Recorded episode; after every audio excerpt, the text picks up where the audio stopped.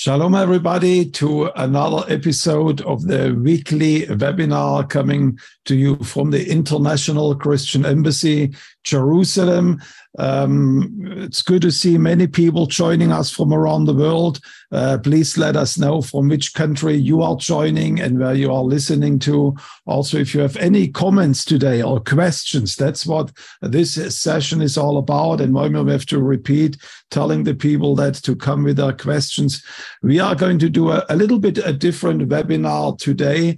And um, um, I will ask you in a minute to share a little bit your side, but during this year's Feast of Tabernacles, um, we all are aware always that uh, Sukkot or the Feast of Tabernacles is always a season where the Jewish people also start reading afresh uh, through the five books of Moses. Every week in every synagogue around the world, there is a what they call a Parashat Hashavua, a portion of the week that are that they are reading uh, from the five books of Moses, and also this is paralleled by a reading which is called the Haftarah uh, the uh, passage from the prophets that are fitting to that very passage of every weekly reading. And this is quite amazing and quite impressive because I think this is absent from uh, Christianity at all, at, at, at large, might exist within different denominations.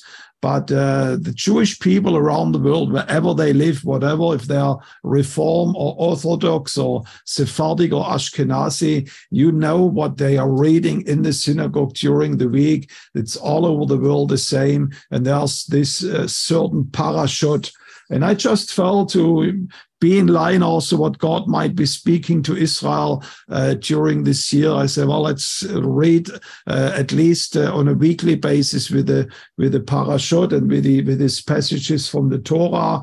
And I did it myself, and I was amazed in these first few weeks. The Lord really spoke to me. I talked with my wife about certain things. I realized she was doing the same thing, and the Lord spoke to her.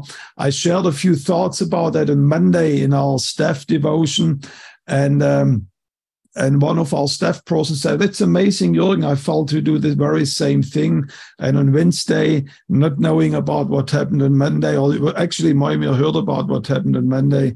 He says, "Well, I want to share something because I'm doing the right, the same thing. I feel I should be reading through the Parashat Hashavua." So um, what we are doing this next few weeks, we, we go through a number of those portions and we are focusing this uh, next three sessions at least about the life of Abraham because the next three portions they are dedicated to the life of Abraham. The very first one was read last week, it was called Lech Lecha. There is one which is being read this week, Vayera, and there is a third one which is the following week, where they have the final portion about Abraham and uh, and there is something about studying the uh, the the texts of, of, the Bible that is quite unique. But before I hand over the mic to you, Mojmir, or maybe Mojmir, if you can start this session with a short prayer, and then you can make a few remarks about there's the way how we Christians look at the Bible, how Jewish people are looking at the Bible.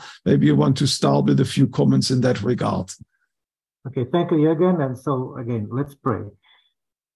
Lord, we thank you for the power of your word, which is alive and powerful and goes to the division of bone and marrow and uh, can uh, discern the thoughts of our hearts and of our minds.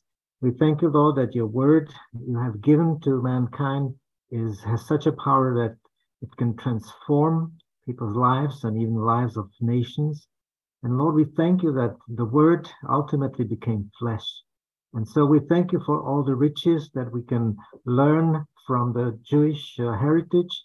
And uh, we want to do it in an attitude that uh, will give all the glory to your Son, Jesus, who has come to manifest your very personality, to show mm. us the Word which uh, is living and we just want to be your disciples, your servants, and yeah. help us. And we ask you, Holy Spirit, to help us even today to understand and lead us into the word, because you said that the Holy Spirit would lead us in all truth. So with this expectation, we give glory to you and we give thanks to you for, for the word that we have and that we can discuss today. In Jesus' name. Mm. Amen. Yes, and you know, this seems to be a, a similar occurrence uh, to something that happened to us at the ICEJ about two years ago, when again, spontaneously, without anyone planning it, we started uh, this uh, prayer initiative, a prayer chain uh, starting at each beginning of a Hebrew month. It is now quite well known about our friends and supporters as these Rosh Chodesh, or the beginning of the month prayers. And the common thread with today, with uh, when we are speaking about parashot, is that again, this is a part, a portion of uh, what we might call the, the Hebrew roots of our faith or the, the Hebrew heritage that has been lost to the church at large for many centuries. And be, just before we start uh, engaging in that, I just want to uh, have a word of caution that what we are doing, either at Rosh Chodesh or at Sukkot or at uh, reading the parashat, we are not uh, going back under the yoke of the law. We are not Judaizing. We are not trying to convince Christians to become Jews. We fully understand and we fully uphold that Jesus is the Messiah, the only way to God, the one who has be- the Word who has become flesh and who has shown us the the way and the life to, to God. So uh, this is not to detract anything from Jesus, but as we uh, live here in Israel and we as we uh, deal with these issues, with these uh, different Jewish traditions, we have understood that it can increase, it can enhance our faith if we understand a little bit more from the riches of the Jewish tradition. So, and that's true for the parashot. This is, as Jürgen mentioned, a, a weekly cycle. Uh, and throughout the whole year, the Jewish people read the whole five books of Moses. And in addition, every week they hear they read a portion from the prophets or the the other uh, historical books of, of the Old Testament. And uh, when we do it, we can learn, we can uh, read the same portion, knowing that all the Jewish people all around the world are dealing this week with the same subject. And as Christians, of course, we are uh, uh going to find New Testament verses which are similar or which shed more light on the subject that we are uh, discussing today. And this is the approach we uh, we want to take. And uh, again, this is something new, but uh, many of us have just spontaneously started. And uh, we believe that uh, this is a leading of the Holy Spirit behind it. So we'll see where it will take us. one last word of caution again. we as Christians, we are used to hearing a sermon with a clear uh, point, with a clear admonition, with a clear, you know, final uh, point that tells us how we should understand this. And there is no room for uh, for different opinions usually. And uh, the uh, Jewish way of uh, studying the scripture is quite different. They prefer asking questions, and not every question is answered. And uh, the answers to some questions can be different with different people. So this is also part of what we uh, understand and we want to, to try to do even here. And uh, when we study the Bible in small groups, that we can be uh, more open to really uh, give the opportunity to each and everyone to study the Bible for himself or herself and then come up with their own answers. Uh, it, it, it's a different world. I remember the uh, Rabbi Shmuel Bauman recently uh, came and taught at, at the ICEJ, and he said, well, how the Jews do it, they ask questions and they, they give the questions to the groups of people, two or three, and they were all, we were all asked to, to think about it. And then from each group, uh, different answers came. And uh, so what, what is the result? What is the right answer? But there is no right answer. And that, that's the point. And if I may, uh, to end this um, portion with a Jewish joke, then uh, I think that illustrates it very well. You know, here is the a rabbi has a disciple, and the disciple is, is watching him. And when the rabbi uh, invites people and speaks with them, then he is watching what he says. So one day, two people came to the rabbi who had an argument. They were, you know, in a dispute. So the rabbi first heard the first one, and uh, after hearing what he wants has to say, he said, "Well, you're right." Then he heard the other one, and uh, to the astonishment of the disciple, the rabbi ended by saying, Well, you're right. And so when the two men left, the disciple came to the rabbi and say, Rabbi, I don't understand this. You said to the first man that he was right. Then you said to the second man who just gave you, gave you the opposite uh, part of the story, that you said to him that he's also right. Well, that is not possible. And the rabbi smiled and uh, looked at his disciple and told him, Yes, my son, you are right. So, uh, this is a new way of, uh, of looking at the scripture and a way which uh, has some wisdom because the Jewish people are able to keep the balance even uh, in uh, seemingly contradictory uh, ideas or portions of the Bible. And they, they consider all of the Bible as the Word of God. And if we don't understand certain things, how they work together, we just leave it at that. And maybe the Lord will give us light at the right time. Again. Uh, you are muted, Jürgen. I'm sorry, I was muted. I think, Mojmir, you're absolutely right. And I, I believe you agree by uh, saying that living in Israel, one of the things that we really learn to see is that uh, one of the great characteristics of the Jewish people of Israel is the, the, the art of dispute and disagreement. And it is something that is very foreign sometimes from Christian churches that can be sometimes very dogmatic about one, even um, a minor issue of dogma, and they can even enter into division of churches. And that's something that uh, um, even the nature of the Talmud, where they learn how to discuss the word of God and and um, and I think both sides there is a strength to that and important. Of course, you need a unity in teaching, but at the same time, uh, I believe we can learn from that freedom in the synagogues and from some of the Jewish people uh, to discuss the text. Uh, maybe just one little um, introduction to this week's parasha or this week's uh, reading. Uh, as I said, Lech Lecha. Uh, the name, by the way, from those Torah portions is usually taken in Hebrew from the very first few words, uh, sometimes just the one word, how this passage starts. And Lech Lecha means go out or take yourself out, uh, go yourself out of the country. That's how Genesis 12 starts with Abraham. And they are important for us to study and important for us to learn not only those passages that we are going to look at in these coming weeks, but um, um, my computer Bible that I have here, and I hope I, I'm able to show a little bit a, uh, a, uh, a screen shot from my uh, computer. Um, Moima, if you can give me a thumbs up if you can see it. Um, what you see there is um, a, a, graphical display of the Bible.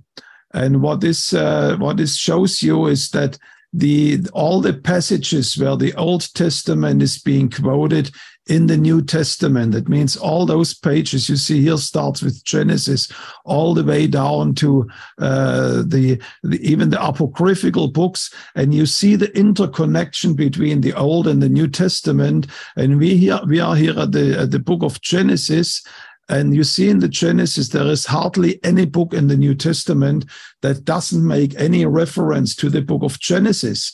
And in particular, of course, the book of Hebrews, Romans, Acts, what you can see, the Gospel of Luke, they refer, but almost every book, very few books don't mention anything. I think the book of Philemon I see here is the only one that doesn't make an allusion or, or direct relation to the book of Genesis. Any other book of the New Testament actually uses either imagery or stories or direct quotes from the uh, from the Bible, and and therefore there is today a movement um, around the church, which say, "Oh, we have we have to be New Testament believers. We don't read so much the Old Testament." It's very dangerous because it's very difficult to really understand the Bible without having a proper understanding of the Old Testament. So, Mojmir, this uh, passage that we are reading this week, Lech Lecha, uh, get yourself out to Abraham. I think it's one of the most important passages in the whole Bible. It comes with quite a unique call. Get yourself out. Um, what what do the Jewish people uh, say? What it means, and also what does it have to say to us today? Mm. Yeah. Well, this is indeed a foundational verse for all the Jewish people because this is how the nation of Israel, the, the nation of the Jewish people, started by a call from God. So it's important to understand what that call means. And we can also take a look at how that applies to us. Well, the, the Jewish people usually start by asking a few questions. So, for instance, uh, what is when God spoke to Abraham, was the emphasis more on the goal where he is going to or to what he needs to leave behind?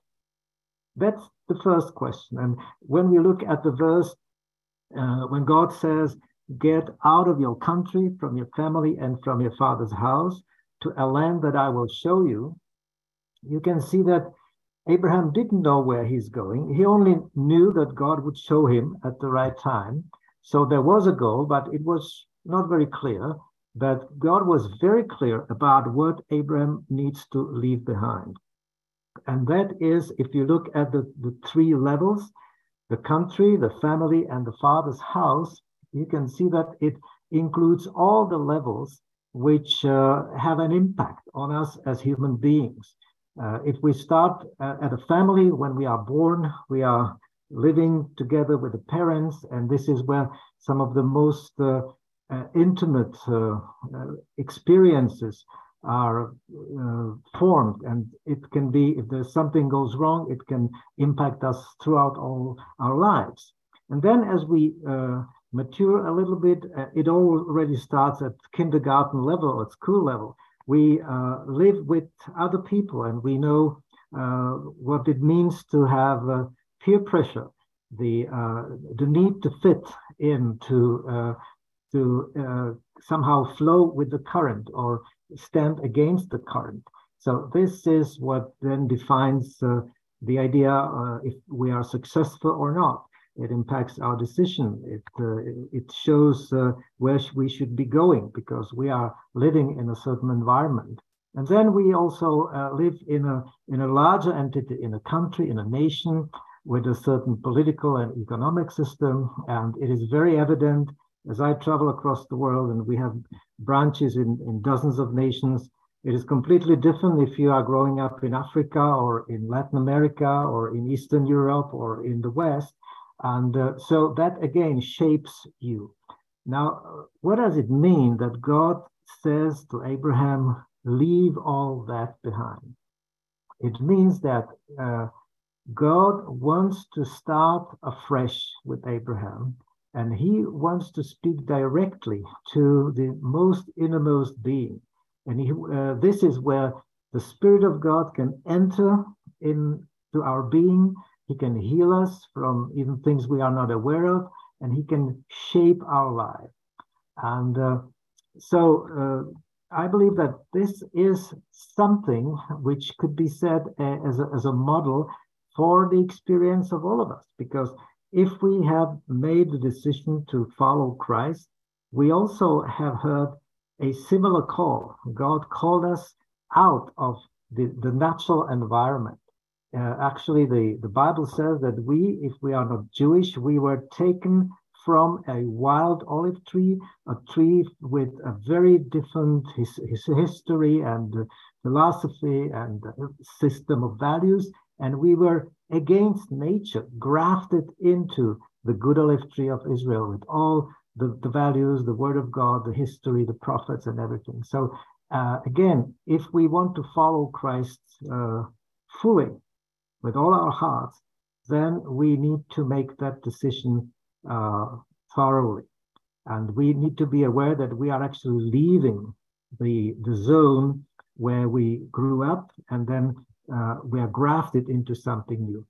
Well, I may be speaking from my own experience because I understand it is different when someone is uh, growing up in a Christian family with Christian parents and uh, with a generation, certain generations of believers. You still need to make the decision. But uh, for me personally, I was not growing up in a Christian home. I was growing in a very hostile country with the communist regime, which was fighting Christianity. So uh, when I heard the call of God, I understood that I need to just give up everything.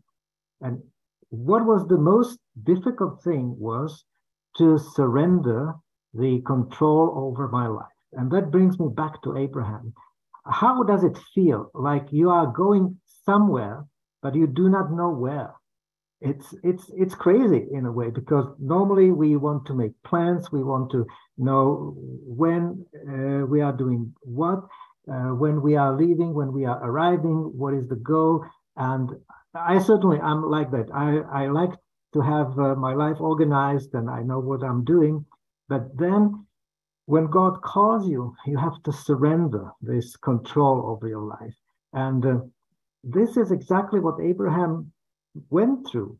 And we do have, this is the first New Testament scripture, we do have a, a, a hint in the book of Hebrews uh, referencing this very uh, episode from Genesis 12. It's uh, in chapter 11, where he, we hear from verse 8 By faith, Abraham obeyed when he was called to go out to the place which we, we which he would receive as an inheritance. And he went out not knowing where he was going.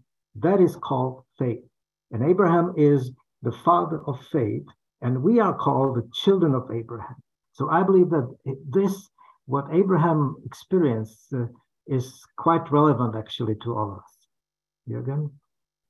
Yeah, and you know, as you were speaking, I was reminded also on the book of Ephesians, which in a way gives you uh, this same call of uh, getting out, where it says in Ephesians chapter 2 you were dead in trespasses and sin. You walked following the course of this world following the prince of the power of the air. And then later on he says he says but now he says do not walk anymore according to the ways of the gentiles. That means also the new testament uh, the teachings of jesus. It's a call to all the nations to get out from um, their sinful cultures the the kingdom of darkness so to speak and become part of this olive tree that you have been speaking about.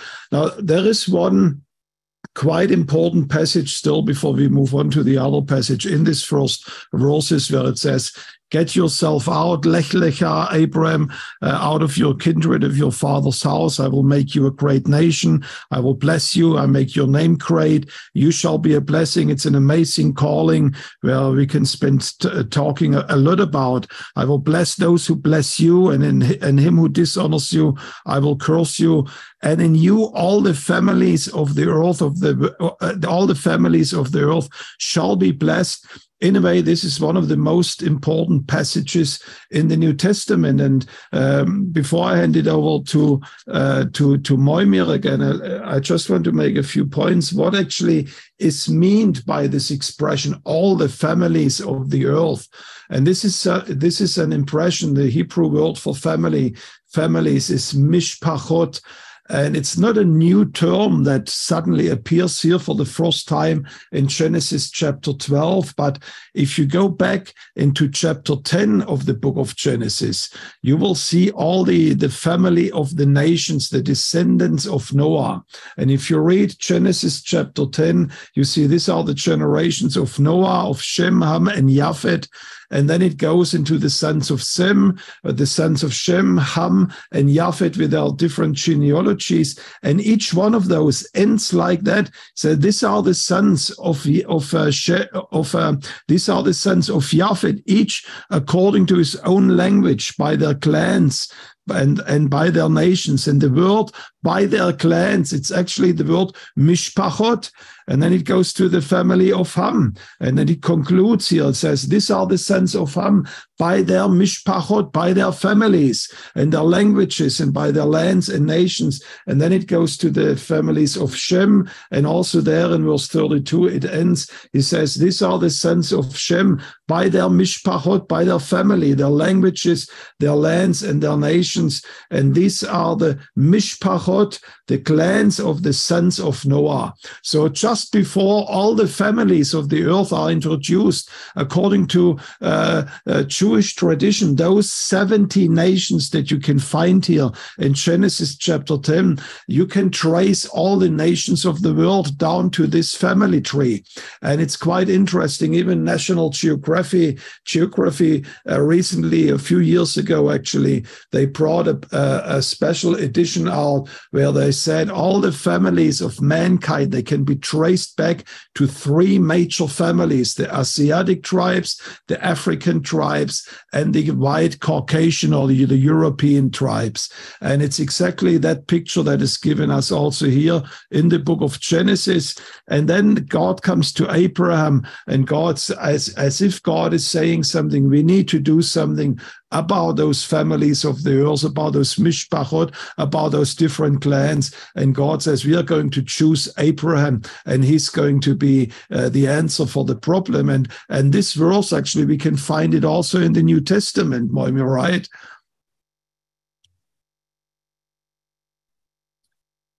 Uh, yes, well, uh, I think that you you uh, hint at Galatians three, where we hear that uh, when God spoke to Abraham, this was in fact the first proclamation of the gospel.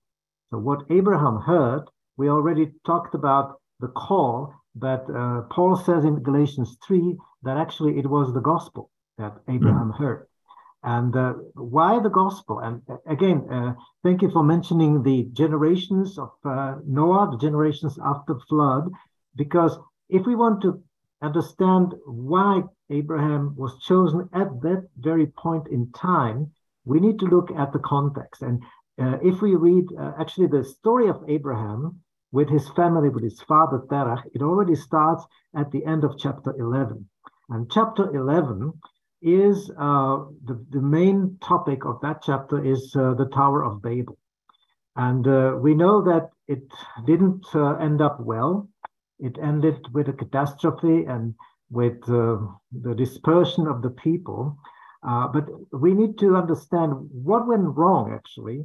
And if we understand that, we can see why God chose a different method, so to speak. Because after the fall of Adam, God was has been trying to save mankind, and it went wrong repeatedly.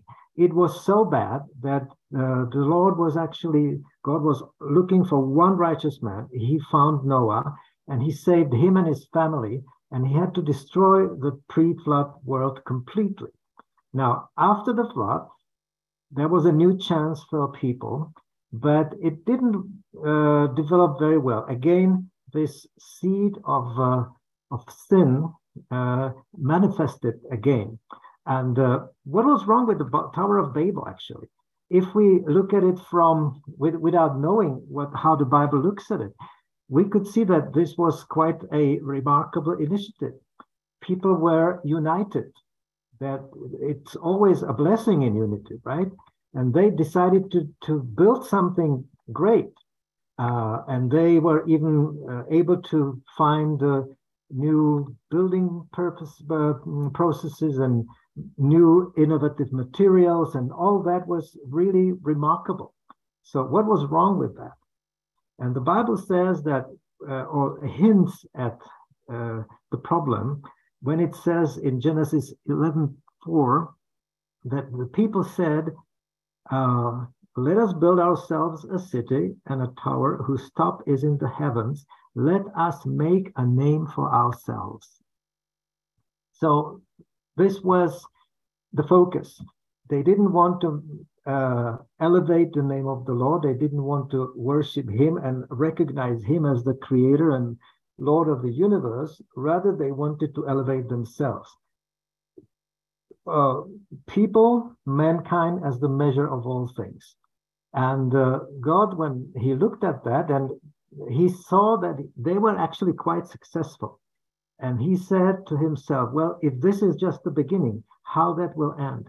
It means that the Lord discerned that it would end up in another very uh, difficult rebellion against God, and he would have to do something again, uh, cataclysmic perhaps. And he already made a covenant that he would never uh, destroy the earth with water again.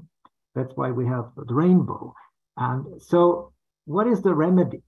And we can see that in contrast to Noah, uh, God started something different with Abraham. He chose one person, and he he didn't call Noah in the same way. Noah was also living in faith and he was obedient and he was great in his generation.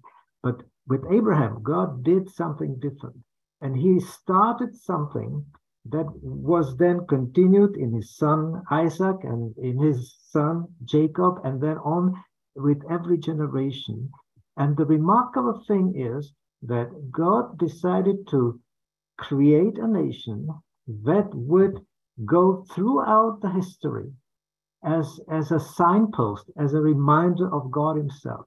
Even though, and that's the, the, the biggest miracle, in my opinion, the Jewish people are not always happy about that role.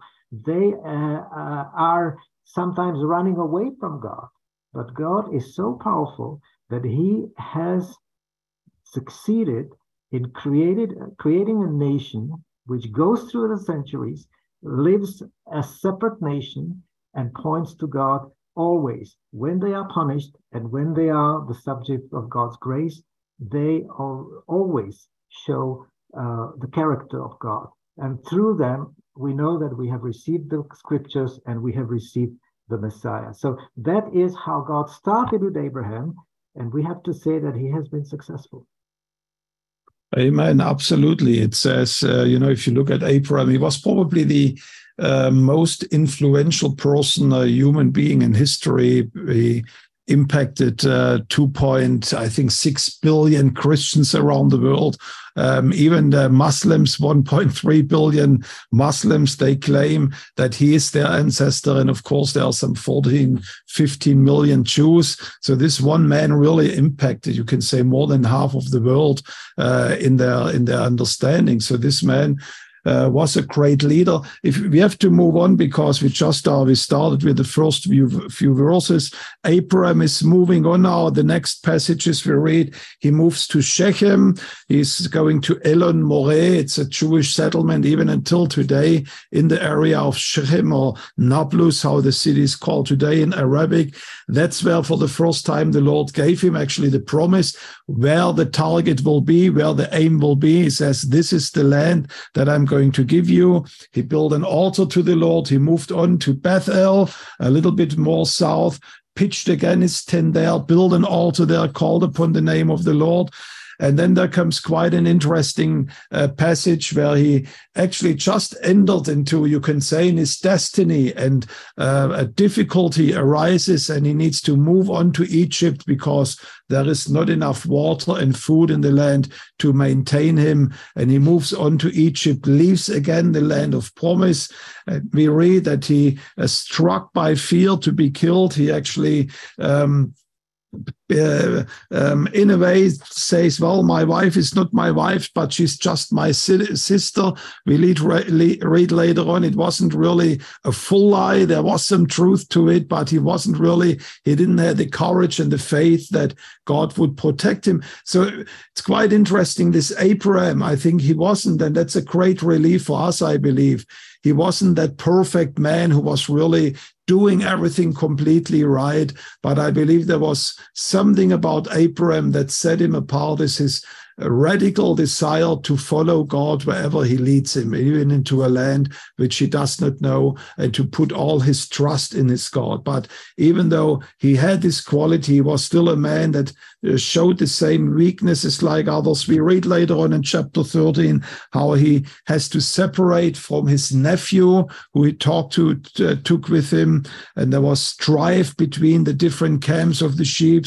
I don't think we will go into that. God affirms then again the promise. He says, Look around you, don't be despaired about this family split.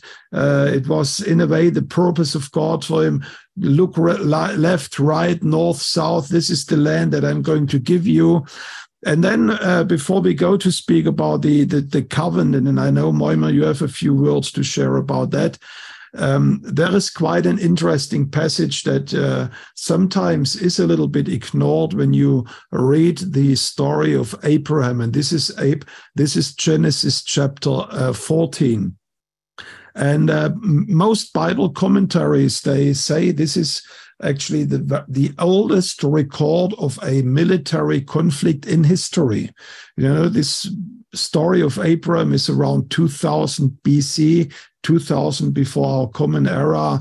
And, uh, and there is quite a detailed report about four kings that are coming from the area of Babylon and, and, and Persia. It says here in the names, in the days of Amraphel, the king of Shinar, we know from Genesis chapter 10 and 11, Shinar is the area where they built the Tower of Babel. Arioch, the king of Ellasar, and Chedorlaomer, the king of Elam. Elam, that's what is the area of Iran today, or used to be Persia. And Tidal, the king of the Goyim, the king of the nations. So there's a, a, a United Nations, you could say, which was uh, exercising control over this region here. And it says here in verse 4 12 years they had, uh, that means the king of Sodom, the king of, um, of, uh, of the valley of Siddim, um, all those different kings that lived there. There are five kings mentioned. They served Chedorlaomer for 14, 13 years and in the 14th year, they rebelled against him. That means they were vassal state, they were tributary states to this uh, um, alliance of kings from, from Babylon and from Persia. And then they separated from him and they invaded the area. They had a major military campaign. And then it says here uh, in this military campaign against the king of Sodom and Gomorrah and all the other neighboring king, kingdoms, they also took Lot, the son of Abraham's brother, who was dwelling in Sodom. And that's quite an interesting little a story that we find here. Uh, we just read the pre- preceding chapter. There was a strife between the shepherds of Lot and the shepherds of Abraham, and they separated. And Lot was choosing the more uh, fruitful and the more green area of Sodom. And maybe this left even some bitter taste. We don't know. The Bible doesn't tell us anything about it. But humanly speaking, most likely that might have might have left a little bit of bitter taste for Abraham. I said, this young guy, I took him with me, and now he's actually choosing the fillet piece, the most precious piece with all the green, lush areas. He's choosing it for himself, and he leaves me on those dry mountain ridges up on the mountains of Israel. And uh, he was going down to Lot, uh, to Sodom and Gomorrah. And then it says, and when Abraham heard that his kinsman, and the word here for kinsman in Hebrew is the word ach, when he heard that his brother was kept captured, uh, he led forth his train, trained army born in his house, 380 men. He pursued them as far as Dan. He divided his forces by night and he basically delivered all those captives and he brought all the treasures that they stole. He brought them back to the area. And um, this is quite amazing that here is Abraham who uh, heard about the fate of somebody you might probably call him. He was not his favorite brother. He just uh, um, had to split and separate for him, and he heard that he is in trouble. Unlike Cain in the book of uh, book of Genesis, chapter four, where the Lord comes to him, he said, "Cain, where is where is your brother Abel?" And he says, Well, am I my brother's keeper? What is my responsibility for my neighbor? Abram actually took the responsibility. He says, I might not be at good terms with him, but I owe it to him. He's my brother.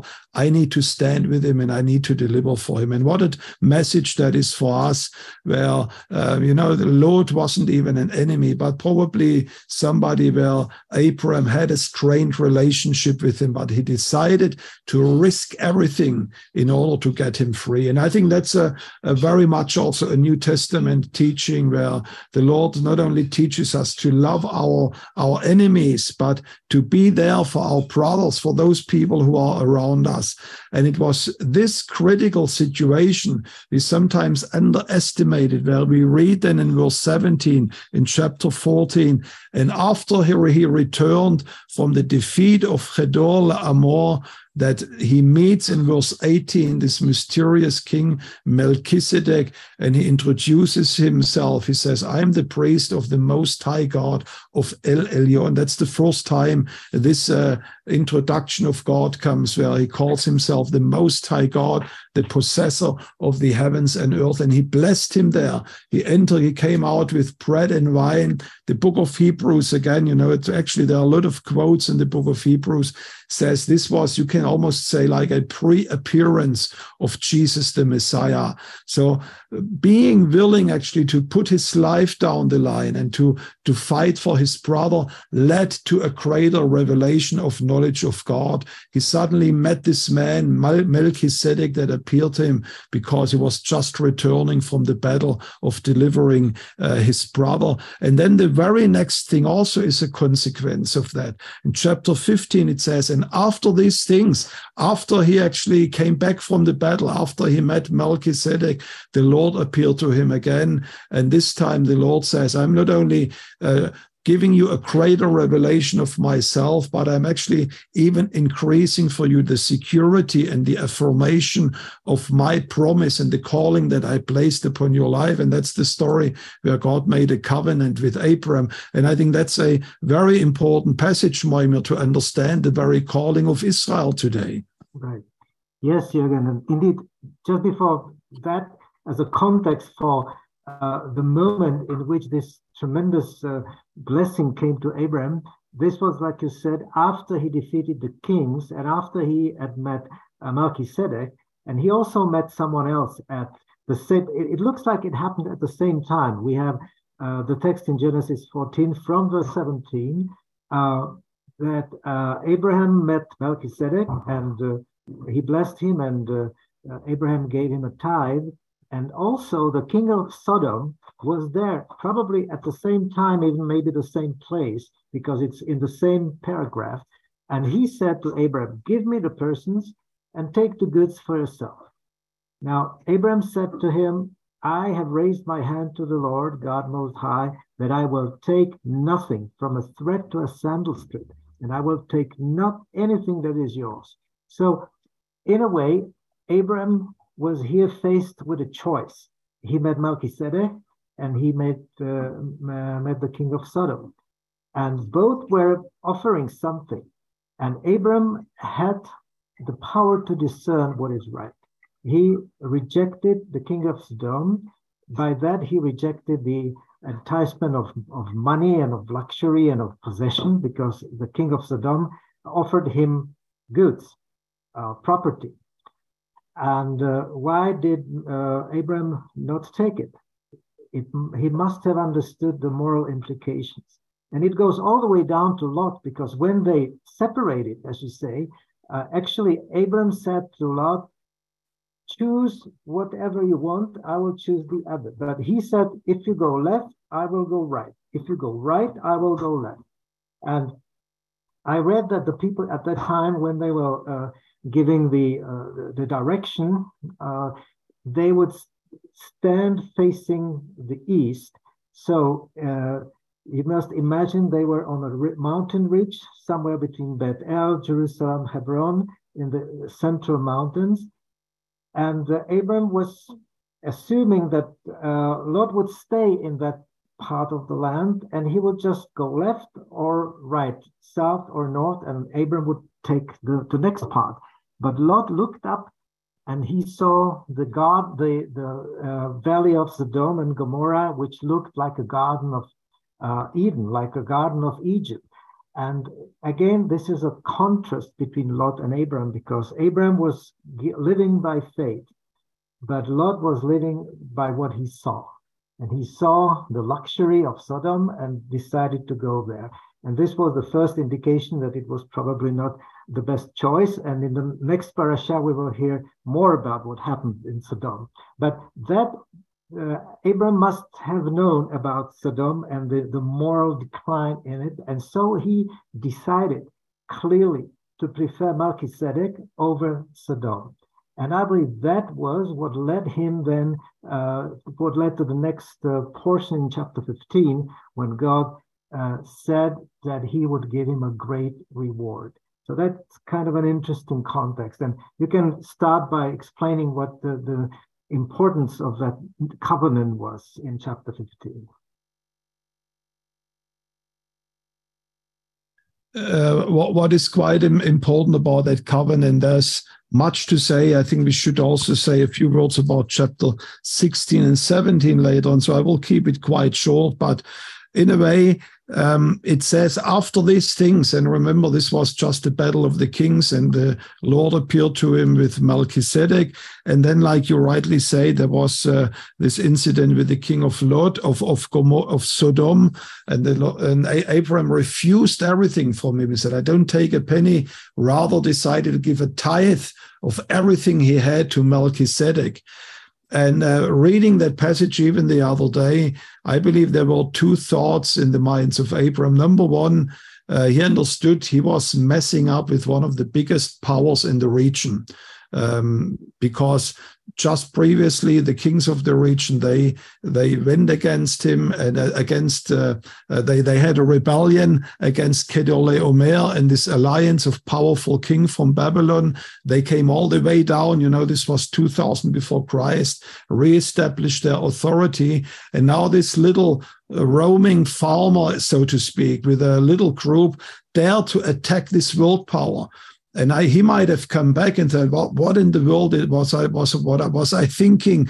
Just attacking this power like they came back last year. They might come back again now, and they might give me a hard time." And then the Lord says, "Don't be afraid." Chapter fifteen, verse one: "I am your shield." Don't fear them. I am. You did the right thing. Blessed is the Lord who gave this victory to deliver the enemies in your hand. He will keep you uh, also for the future. And secondly, the Lord says, I'm going to bless you greatly. You might have turned down that blessing of the king of Sodom, but don't be disappointed that you might have missed something great. I'm going to bless you and I want to affirm my relationship with you through a covenant. And what we read in chapter 15, I believe, I believe we talked about that already in the past webinar, the covenant that God made with Abram. It was a one-sided covenant where Abram had to put down animals, sacrificial animals on the floor. And the Bible says Abram was in a deep sleep sleep. And I think Mojmir, you made a right connection to that. There was already a deep sleep in a few chapters earlier with Abraham, and something beautiful came out, which became his wife, uh, Hava or Eva. And there was another deep sleep in what came out that God covenanted with Abraham. And it's very important uh, because many people to, today, which uh, stick to a theology called replacement theology, they say, well, maybe God changed his mind with Abraham, and maybe uh, we now as church, we are the new Israel. This cannot be because chapter 15, we read God made a one sided covenant with Abraham. Abraham was sleeping on the side, and God himself alone was going through those animals in chapter 15, uh, verse 17, like a smoking fire pot and a flaming torch. The Lord passed between those pieces. And it says, On that day, the Lord made a covenant with Abraham. It was a one sided covenant covenant where the Lord said, doesn't matter what you are going to do. I promise you this land is your possession for all eternity. And that's why the Jewish people came back today to this land because God made a covenant 4,000 years ago. And he is a covenant keeping God. And for everybody who is listening, this is a super important message for all of us. That means our God also keeps every covenant that he made with your life, with my life. We know him as a covenant keeping God. He keeps his covenants with Israel and he also will keep the covenant with you. And maybe one one or two more notes here at the very end, because we are already uh, at the end of our time. The next chapter, chapter 16, we read about Sarai and Hagar, uh, the Egyptian slave that he brought with him from Egypt. A comment that I saw here in the chat section. Well, maybe he shouldn't have brought Lot all around. Uh, you are probably very right in that. I think the same thing that is the Lord said, leave your family. And he didn't. He actually took a part of the family with him. And also it might have not been God's uh, first place for him to go to Egypt and to uh, say the untruth. But he, he left Egypt with a big possession, including slaves. And one of those persons was Hagar. And out of that came Ishmael. Uh, it was also a son of Abraham, but he was not the son of promise. But what this passage is giving us we, we saw in Genesis chapter 15, the Lord introduces himself as I'm El Elyon, and uh, he says, I'm the, the, uh, the Most High God. Here, Hagar gets to know the Lord in, a, in another way. Another name of God is revealed uh, in that same passage where she says, Now I know that you are El Roi, the Lord who sees. There is actually a um, there is actually a church, a Kehillah here in Israel. Um, um, to uh, that is called the El Roi congregation, and that was the name that was introduced also in this passage of this week. And then the passage starts in chapter 17, and with this, uh, I think we uh, we should close for today. When the Lord appeared to him again, and this is quite amazing, you know, he appeared to him after 13 years.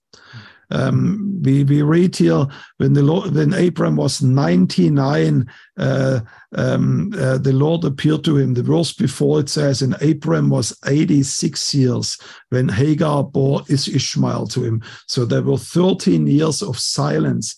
We don't know what happened with Abram. We don't know if maybe the Abram asked, Lord, are you still there? I didn't hear from you for a long time but he was a man of faith and the Lord appeared to him again. He says, I am God Almighty, a third name.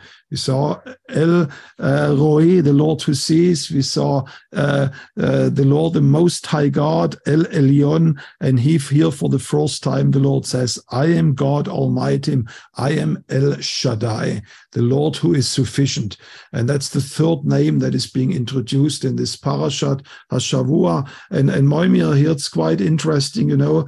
Um, Abram almost becomes cynical. He says, Well, I'm not sure if I really get a son again. It says he laughed in his heart and uh, and wondered. He says, Well, I'm already 99 years. And then he told to the Lord, Well, let Ishmael live. But it's quite interesting. God made a point, Mojmir, here uh, with whom he will make the covenant. Yeah, exactly. He said that uh, he will bless Ishmael. Yes, he heard also that prayer and uh, it's it's a completely separate story how Ishmael is being blessed even today. But the Lord said that He will make His covenant with the the one who will get out of his own body and Sarah's. And uh, we know that in, in English uh, the name of Abraham's son is uh, Isaac, but in in Hebrew it's actually a play of words because Yitzhak means, which is Isaac, Yitzhak means the one who laughs, and it hints at the laughing of Abraham. And also Sarah was laughing. So, but in, in that very uh, verse, I just read it the other day Abraham, Yitzhak, Abraham laughed, and God gave him son who is named Yitzhak. So he kind of uh, brought the name, which uh, maybe was a sign of um, lack of faith at the moment, or uh, uh, really, really not knowing what God is about to do. But then all his life, Abraham had a son in front of him who would remind him that God is able. And he, even though Abraham laughed, he brought forth from his loins a son who was named after that episode and who indeed became the, the heir of the promise. Absolutely, and and uh, like you said, the Lord says here in verse uh, twenty nine, He says, "Yes, Ishmael will be. I, I, have heard you in regard to him. Uh, I will bless him. I will make him fruitful and multiply him. He shall be the father of twelve princes." Uh, it's quite interesting. I had for a long time at home a, a uh, Encyclopedia Britannica from 1982.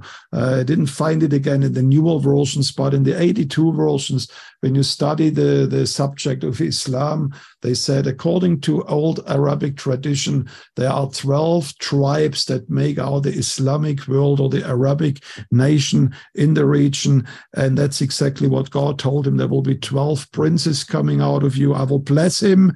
And, um, and then, but he says, then, but I will establish my covenant. I will establish my covenant not with Ishmael, but with uh, the son that comes forth from Sarah. So Isaac is the son of the covenant, the descendants of Isaac, Abraham, Isaac, and Jacob. They are the covenant bearer. They are the foundational fathers of the, the people of Israel. And, and in a way, as you have seen uh, in this portion today, um, the life of Abraham was a, a, a, very turbulent time. He had struggled with his family member. He had to leave everything behind. He was going to an area he didn't know where to go. He was fighting battles. Um, he sometimes also, I don't know, uh, they they had apparently a very successful marriage. They stood together, talked to each other quite often. But uh, I'm not sure how my wife would be if I would actually be ashamed to call her my wife. So there might have been some tensions even there. In the midst of all those tensions and turbulences, we read the Lord used him and he became the father of faith. And that makes me quite encouraged about our own lives that, you know, sometimes we struggle with all kinds of things, but the Lord actually asks us to be faithful, to have faith in Him and walk with Him. And He knows exactly our weaknesses, like He knew the weaknesses of Abraham. He nevertheless used him and he became one of the greatest leaders. I, I read that today, Mojmir, is that uh, I think it was Rabbi Jonathan Sacks. He says, he says, Abraham never had a kingdom. He never had a people. He never possessed a land. He only had a promise, but he became the most influential person in mankind. And that means there is something about influence and impacting the world that is not related to this physical world and to physical power and wealth.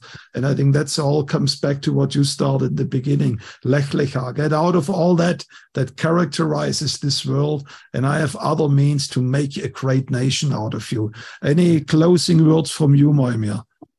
Yeah, exactly. I feel that this is very much relevant for all of us who have heard the call of God for our lives because there is no limit on what he can do. And if we really follow him, like Jesus said, whoever wants to save his soul, his life, he would lose it in the end. But he who hmm. loses his life for me, he will find it. And there's no limit on what God can do with your life if you truly decide to follow him with all your heart.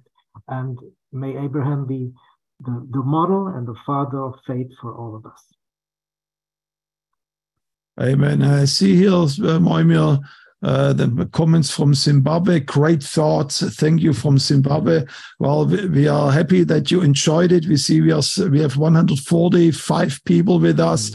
Um, we thought about today doing something new to do in a way like a, uh, uh, like you have it. If you go to a yeshiva in, in Israel, uh, you will see a discussion going back and forth, always with couples of students.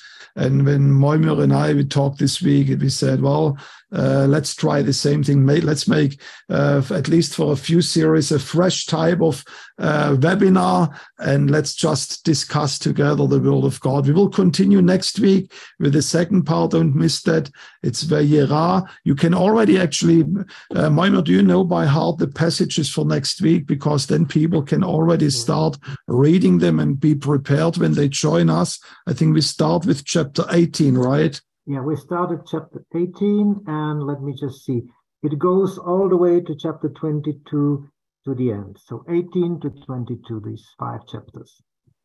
So if you want to come back next week, the passage is called uh, "The Lord Appeared." That's the the title of the portion uh, according to the word appeared.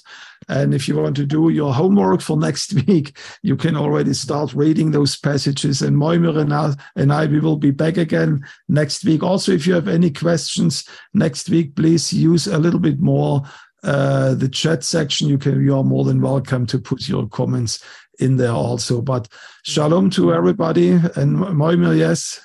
Yeah, I just want to say that as you saw, uh, there's so much in the parasha that we were not able to touch on all those very interesting points. Uh, much more, but when you start to study, you will discover for yourself, and you will have many more uh, uh, points to to discuss to study. And you can also ask questions. We should, I think, we should uh, next time devote some time to your questions I saw some which would be interesting to to, res, uh, to respond to, but uh, we have run out of time. But again, let's uh, meet uh, soon again, and uh, uh, I would like simply to encourage you to go into the Word and to discover for yourself. Yeah, and maybe just one more inspiration to join us next week again. Galatians chapter 3, verse 29 says, If you are Christ's, then you are also Abraham's offspring. And that means uh, Abraham is he's the father of us all. And that means we need to understand our fathers that's what this all is about. And that's what Mojmir and I myself are trying to bring to you, understanding the fathers of our faith. And God bless you with this. And we look forward seeing you next week.